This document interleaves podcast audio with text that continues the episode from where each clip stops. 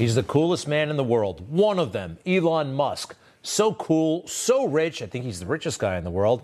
And he's committed to free speech, which is so rare these days among the rich and the powerful. And he's shining a light on the unfair and probably illegal censorship of the Hunter Biden laptop story.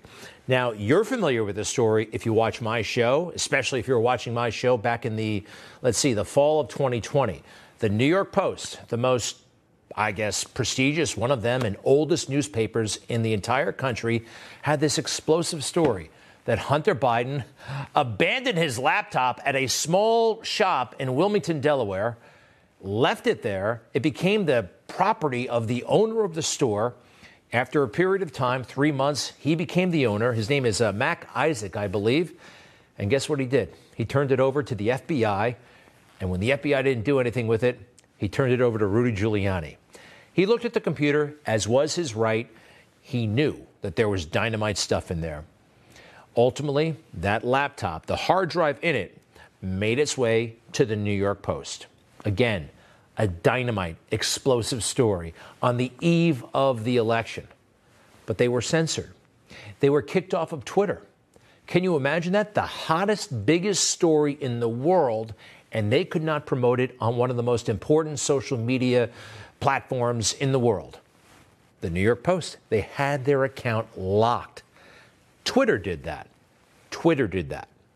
Now, why did they do that? They put out a reasons that, quite frankly, didn't make sense. But in the heat of a campaign, that's all the Biden campaign needed to suppress this story. The New York Post, well, they were kicked off of Twitter. And that made a lot of other news organizations reluctant to cover the story. Well, something must be wrong here. This is probably Russia disinformation. And out came those swamp creatures. Remember those Intel execs, right? The former Intel officials, they came out and wrote a phony letter that gave Joe Biden cover. This is Russia disinformation. And boy, oh boy, he tried that at the debate, and it worked.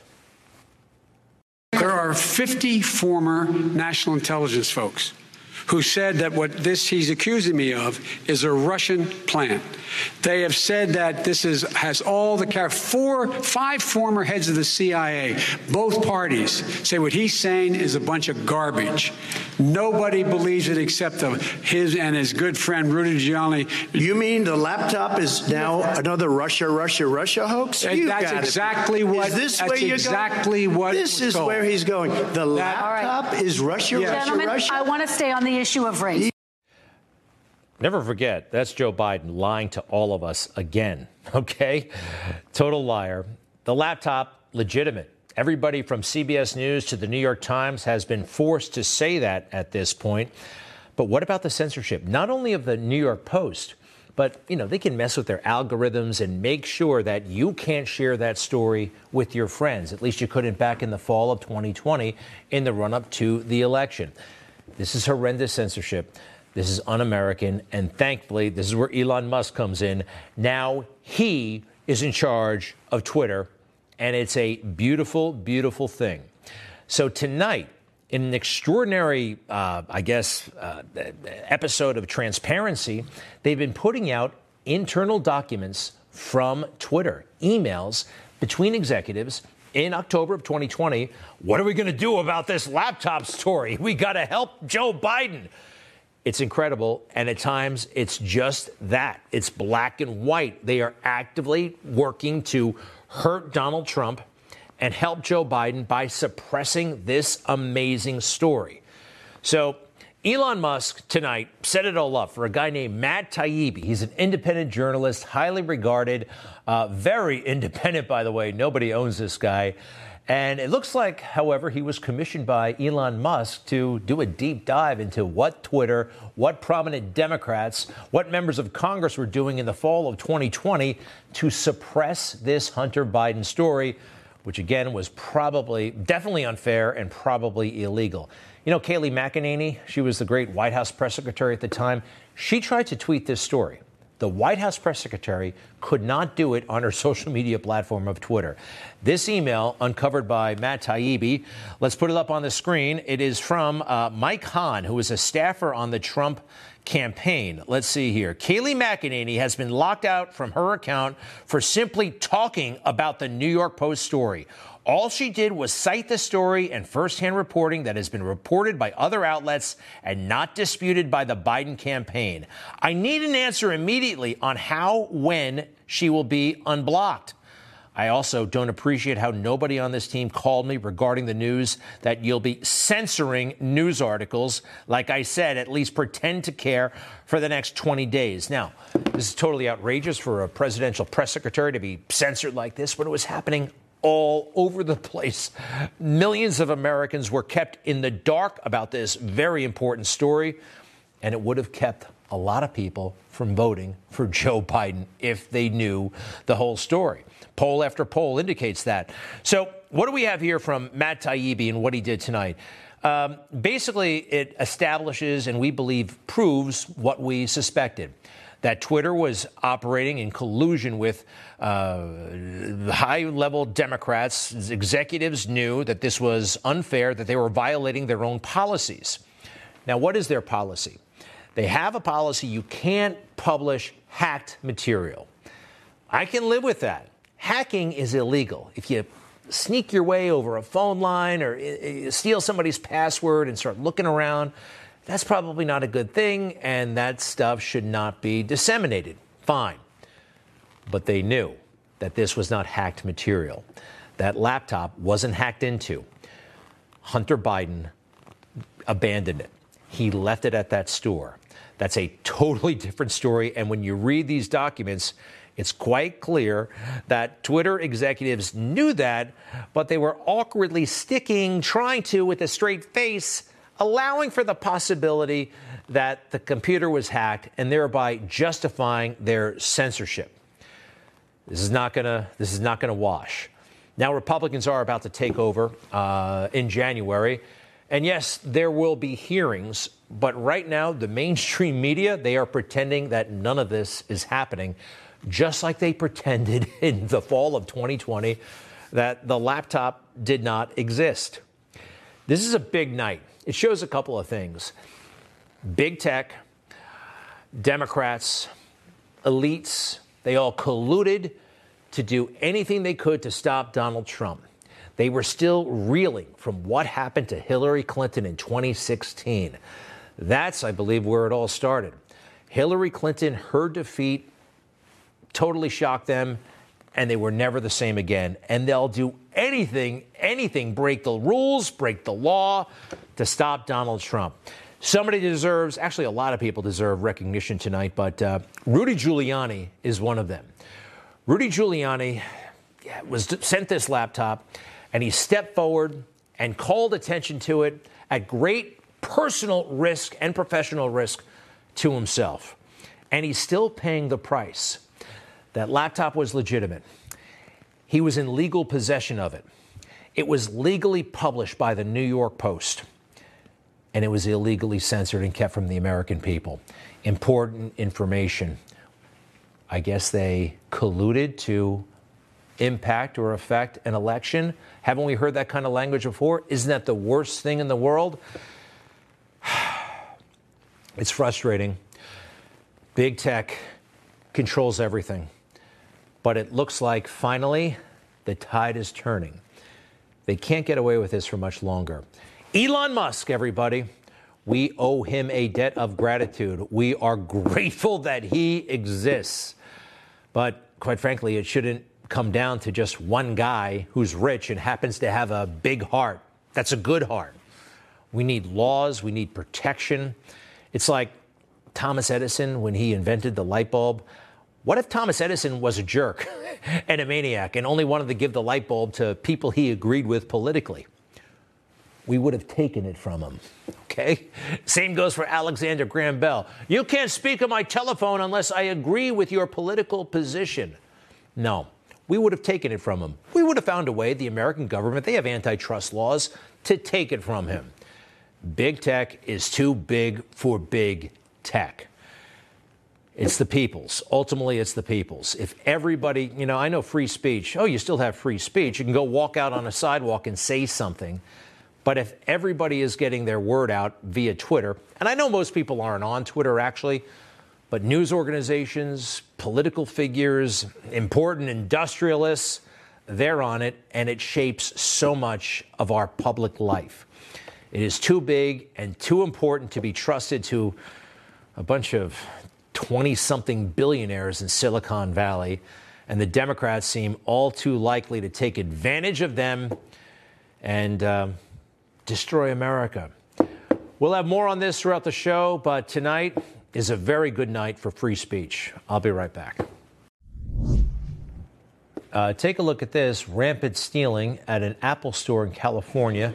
Pump up the volume a little bit. Uh, you see, hear all the security guards say, you know, don't stop these guys, just let them steal. Go ahead.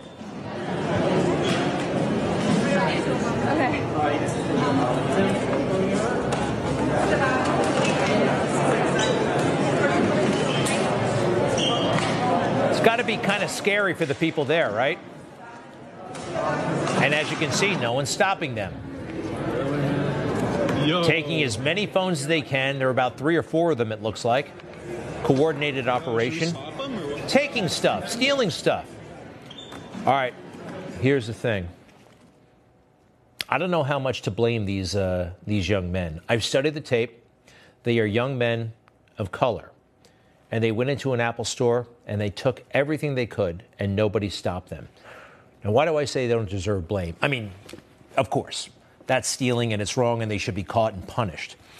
But given our culture, how crazy it is lately, I can understand where they got the notion that they're entitled to take stuff because they hear it all the time. I mean, after all, the grievous original sin of slavery in this country must be atoned for. And the Democrat Party, I mean, mainstream Democrats have been saying for years now not many years, but about three, it's time to repatriate, to make reparations for slavery. It's totally crazy. It's totally undoable, by the way, but it's totally mainstream. I support H.R. 40, which is the bill that has been proposed in Congress to establish a commission to look at reparations. It's $500 billion, 200 to $500 billion, payment of a debt that is owed. That is what reparations is. I believe it's time to start the national, full blown conversation about reparations in this country. Germany paid reparations, mm-hmm. and they went through that process. Mm-hmm. Until America tells the truth about mm-hmm. itself, we are not going to heal. He's supported a study of reparations, which I believe is what's being discussed. It's out there all the time. America did something bad to people of color a long time ago, and people of color are res- entitled to something right now, right now. And major commissions have been formed, and they're drawing up plans to start handing out massive checks. Now, it's crazy.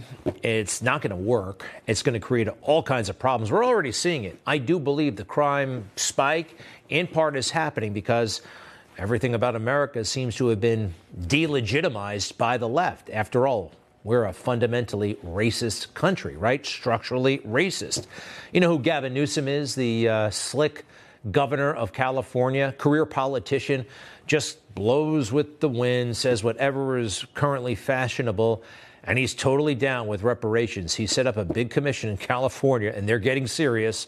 They're on the verge of handing out a half billion dollars. Let's just jump right in. I got AB 3121. Um, Dr. Weber, your bill, and we'll just start here by signing this. Done deal. Done deal.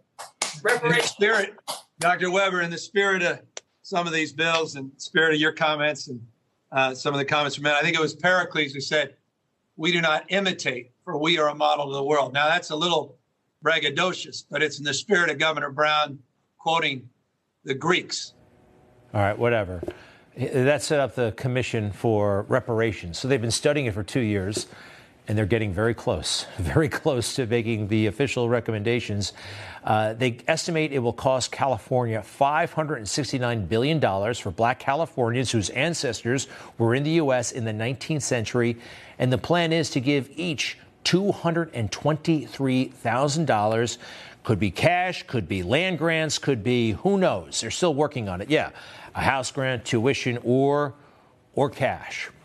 This is insane, and it's going to further divide the country. And when it doesn't work, I think you're going to see more scenes like the Apple Store. You guys owe us, and if you don't pay us, we're going to take it. I feel for them. I really do. And I feel for everybody, actually. This society seems to be in big, big trouble. And children, oh boy, they're going after our kids. Now, you know this, and we've all been chronicling it and documenting it. And, but from time to time, when these freaks show up to be with children, and by the way, they're not freaks as long as they're not with the kids. I mean, what cross dressing maniac wants to hang around children during the day at school? They have no business being there.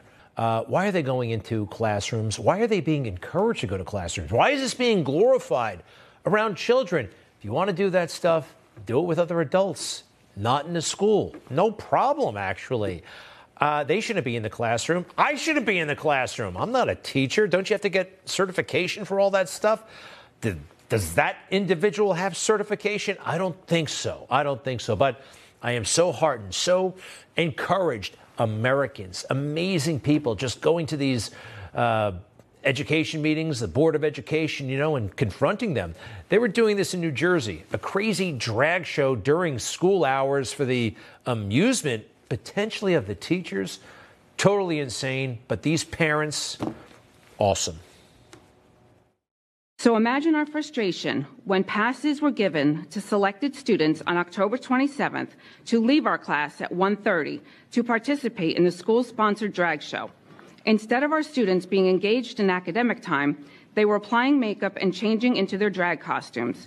This was a loss of over 30 minutes of instructional time for these students. One of the invited spectators for the drag show was Phoebe Mantrap, a professional drag queen.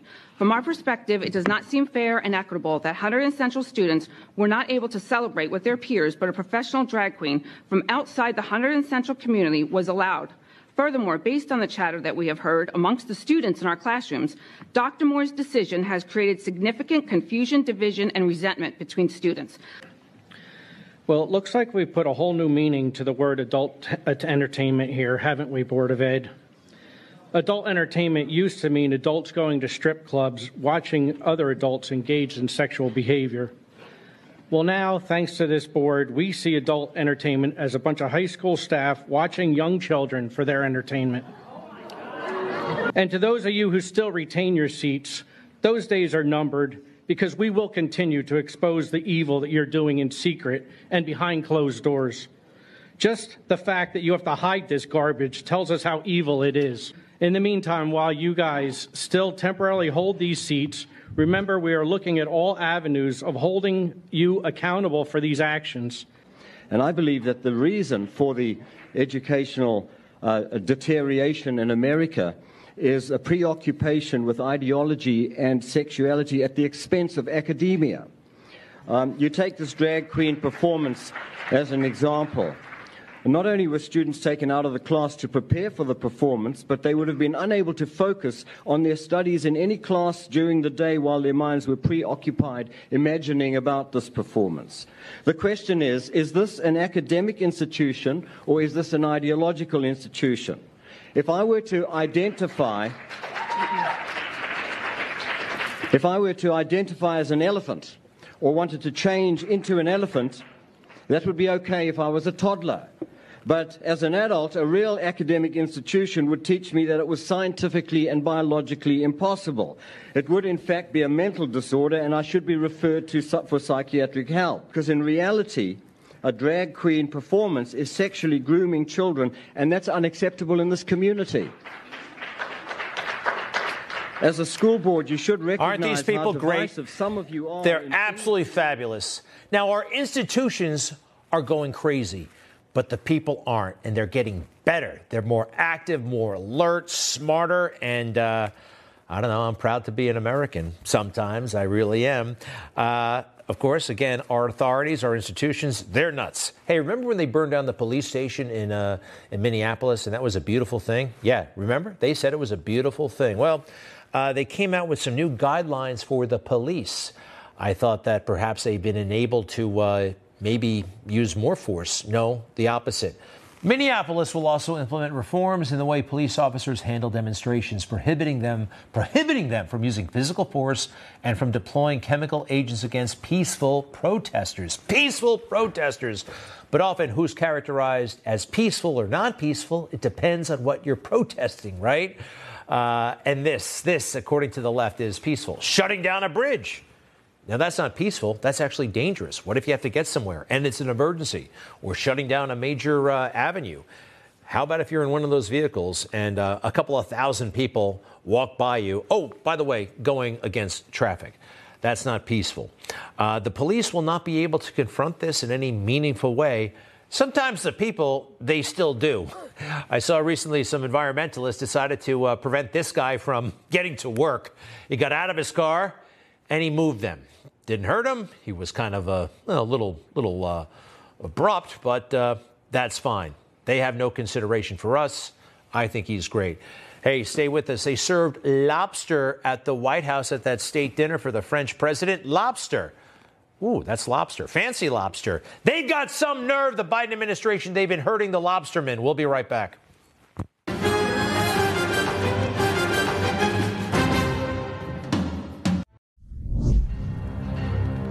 Well, a very fancy dinner at the White House uh, last night. Joe Biden entertaining the French president. And you know what was on the menu? Uh, lobster. Lobster. Maine lobster. Uh, that's not how I have my lobster. Where's the shell? Where are the claws? Whatever. They did it a gourmet version of it. Um, there are a lot of issues with this, actually. uh, the White House, the Biden White House, serving lobster. Uh, we're joined now in a moment by Jason Joyce. Take a look at it here. He's been a lobsterman, his whole family, for a long time. He's the guy uh, in the rear left, and he spoke at the Republican National Convention very beautifully, by the way, about this very issue. We'll show you that in a moment. But first, Jason Joyce, welcome back to uh, Newsmax, our favorite Maine lobster farmer. How are you, sir? Good. How are you, Mr. Kelly? All right, terrific. Hey, you spoke at the Republican National Convention. It was so awesome. Uh, do people still talk to you about it? Do they mention it? Do you think about it very often?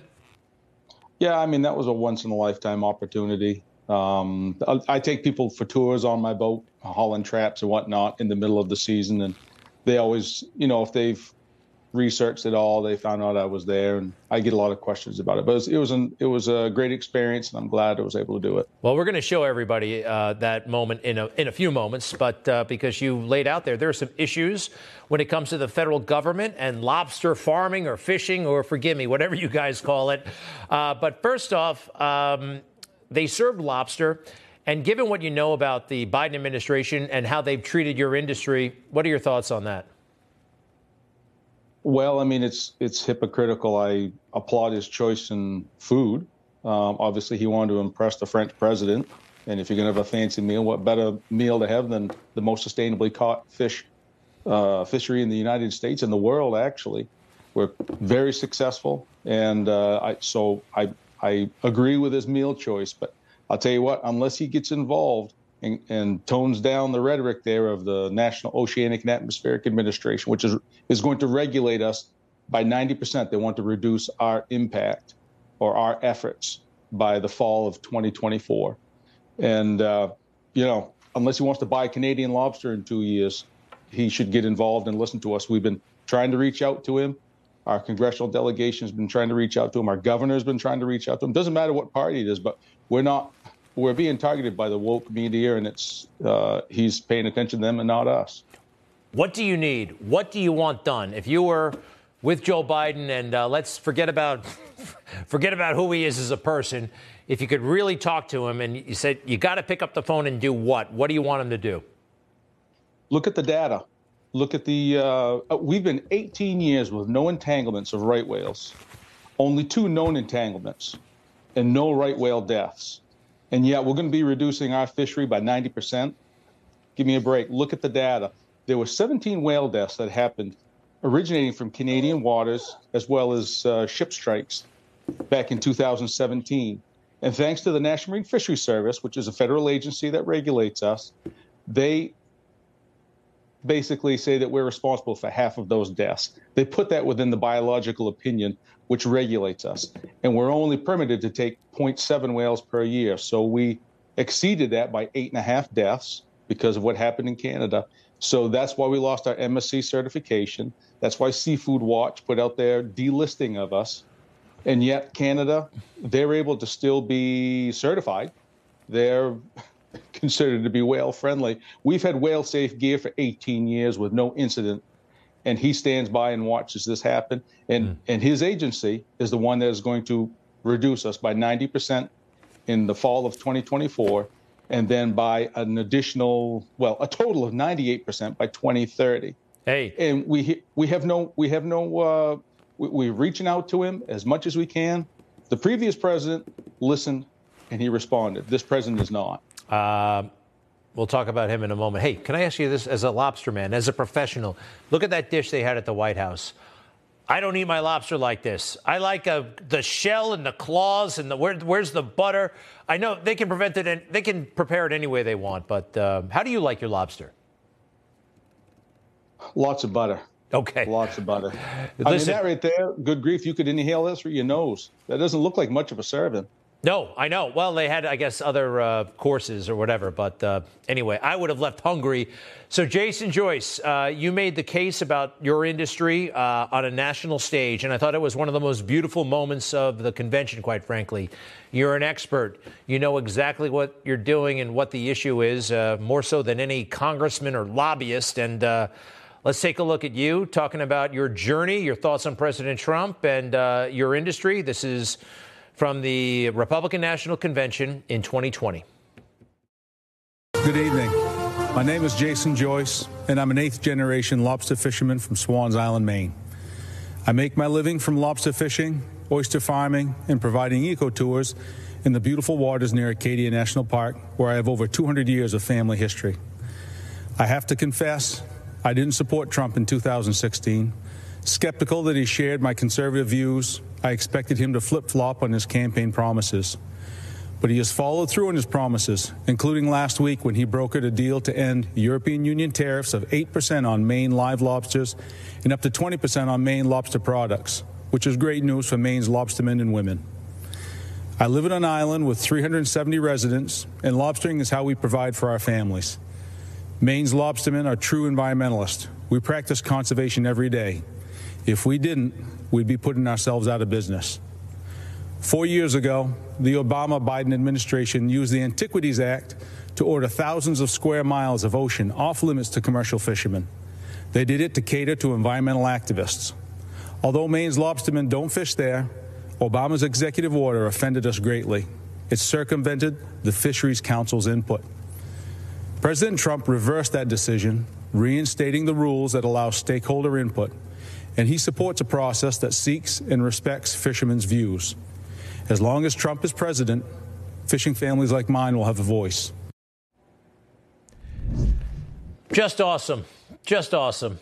And uh, I appreciate uh, what you did. And I also just love that they asked you to do it. Who asked you to do it, by the way? How did that happen? Um, so I was on a list of people that they had, and I think they went through the list and a lot of people were asked to originally do a 30 second cell phone um, video endorsement. And nobody wanted to do it because they didn't want people on Facebook ripping them a new one. And I, I don't really care. He he was good by us. I don't care what party it would be. If you if you're doing what I think is a good job, then I'll give you credit for it. So I they asked if I would do it, and uh, so I said I'd do the endorsement. And then next thing you know, it turned into a trip to DC and it became much more involved. But I'm glad I was able to do it. Great stuff. Part of history. Uh, Jason Joyce. Last thing, you ever see that uh, Deadliest Catch show? Is that any good? Is that realistic? Oh my word! I, my grandson's over here tonight. He came over. Uh, he's four years old, and he likes to come Nana and Pops once in a while. And he wanted to watch Deadliest Catch because he watches it with his father. And it was like watching a soap opera. I mean, there was oh, they're on their cell phones and whining and crying about this and that. And, and I guess a lot of fishermen will do that anyways, but still, it was it was a lot of. It's just like um, uh, that tuna uh, that tuna fish show that they've got there. A lot of drama. Just get to work. yeah, I know, right? Reality TV. I mean, it's uh, it's all the same, I guess. Even if it's on a boat or if it's in a mall or if it's in Atlanta, it's uh, they got to have that same kind of drama. You're the best, Jason Joyce. To be continued. Thank you, sir, and we'll be right back.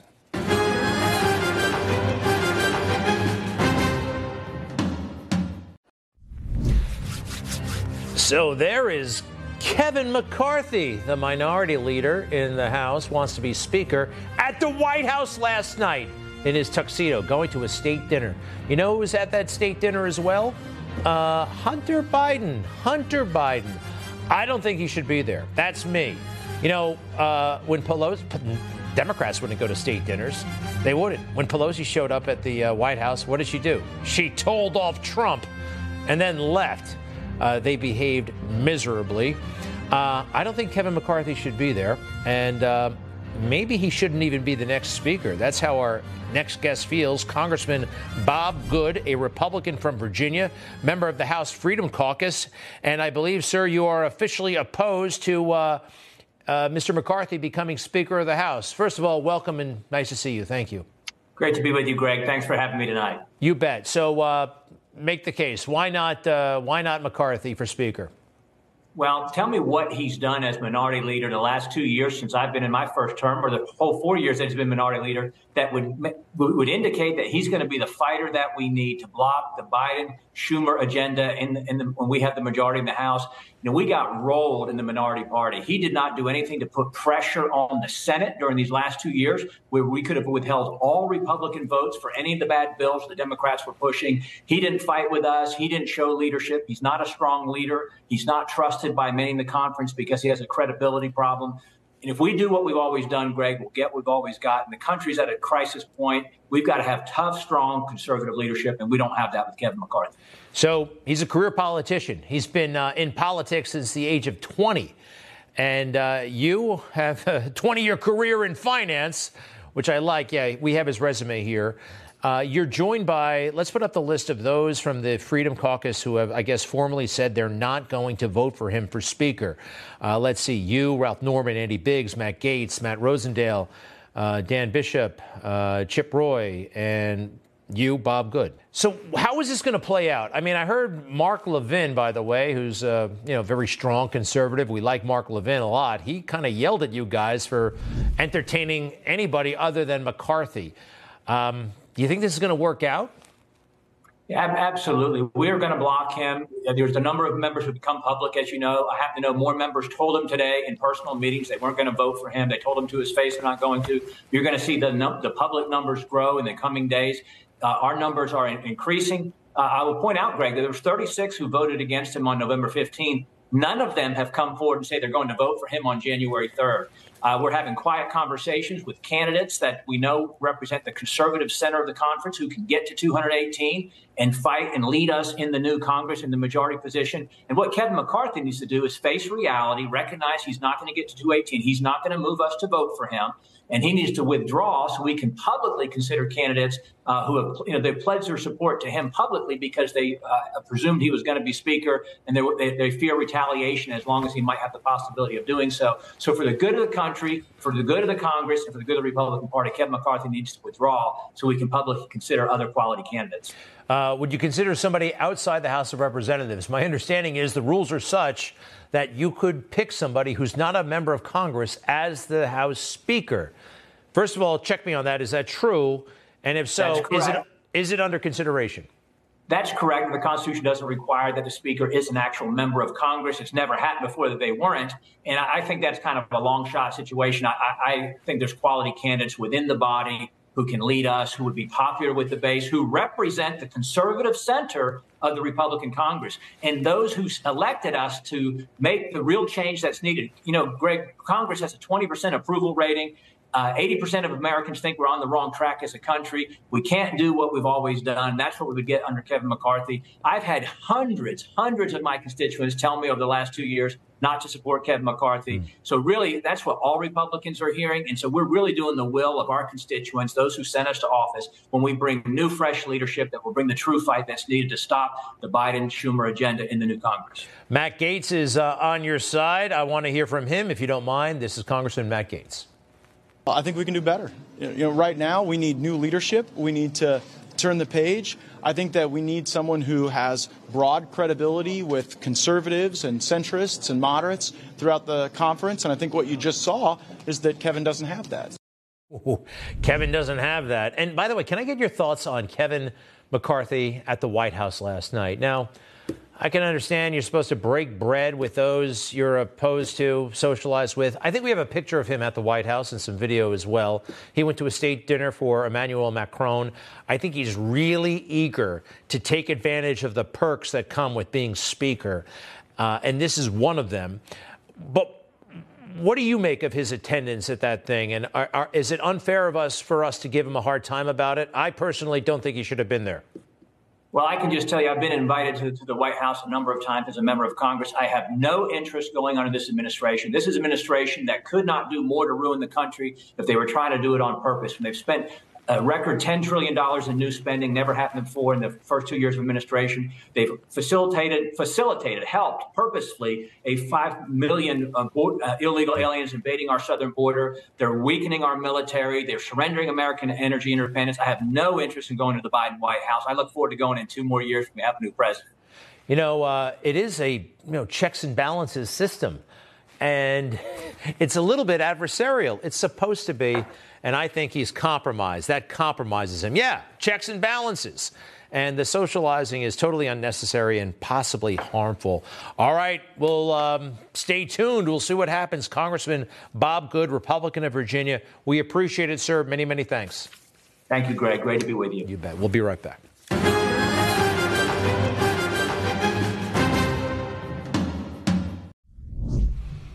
Barack Obama, I am firmly convinced he's running things inside the White House. He's running things in the Democrat Party.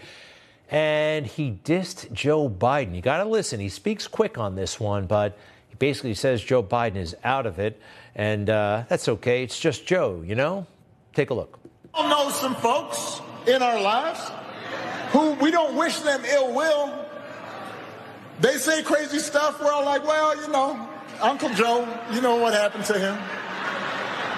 You know, it's okay. It, they're part of the family, but you don't give them serious responsibilities. You don't give him serious responsibility. Uncle Joe, Joe, you don't give him serious responsibility. He admitted once before that he's actually going to be the man in charge. This is back in November of 2020. Listen to what he says is his ideal situation post presidency. If I could make an arrangement where um, I had a I had a, a stand-in, a front man or front woman, and, and they had an earpiece in, and I was just in my basement in my sweats, mm-hmm. looking through the stuff, and then I could s- sort of deliver the lines, but somebody else was uh, doing all the talking and ceremony. Wow. I, I'd be fine with that. I'm sure you would be. He still gets plenty of attention anyway. Something's very, very wrong. Hey, also wrong that Paul Pelosi story. You know, it's not over. It's not over. And you know who I'm kind of worried for is uh, DePape, the suspect. Nobody's seen him. I mean, he's been in custody. His uh, defense team, they don't seem to be waging a very vigorous defense. Uh, there are unanswered questions about this case, and people who are raising them are getting in trouble. Miguel Almaguer is a great reporter from NBC News. He's been off air for almost a month since he raised questions about what we're being told.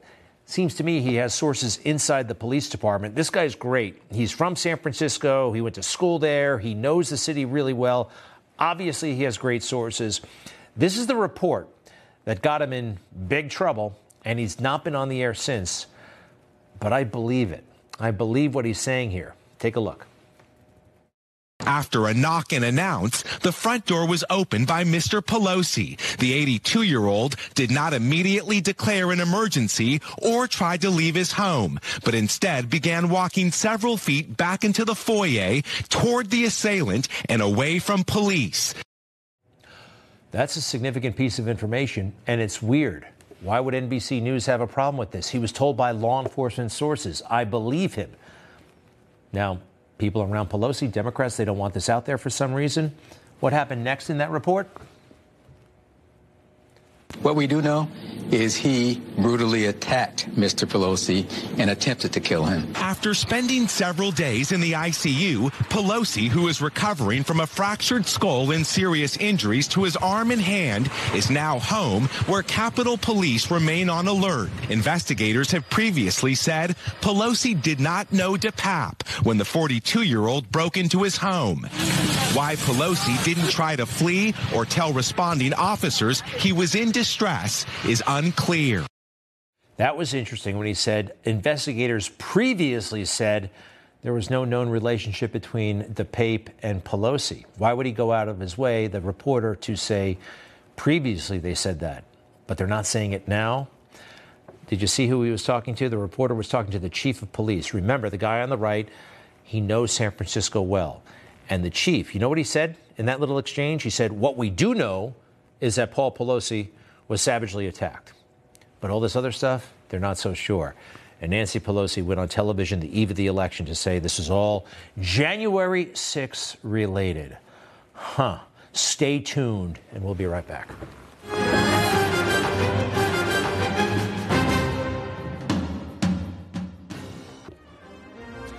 Thanks. Hope you had a good week, and we'll see you next week.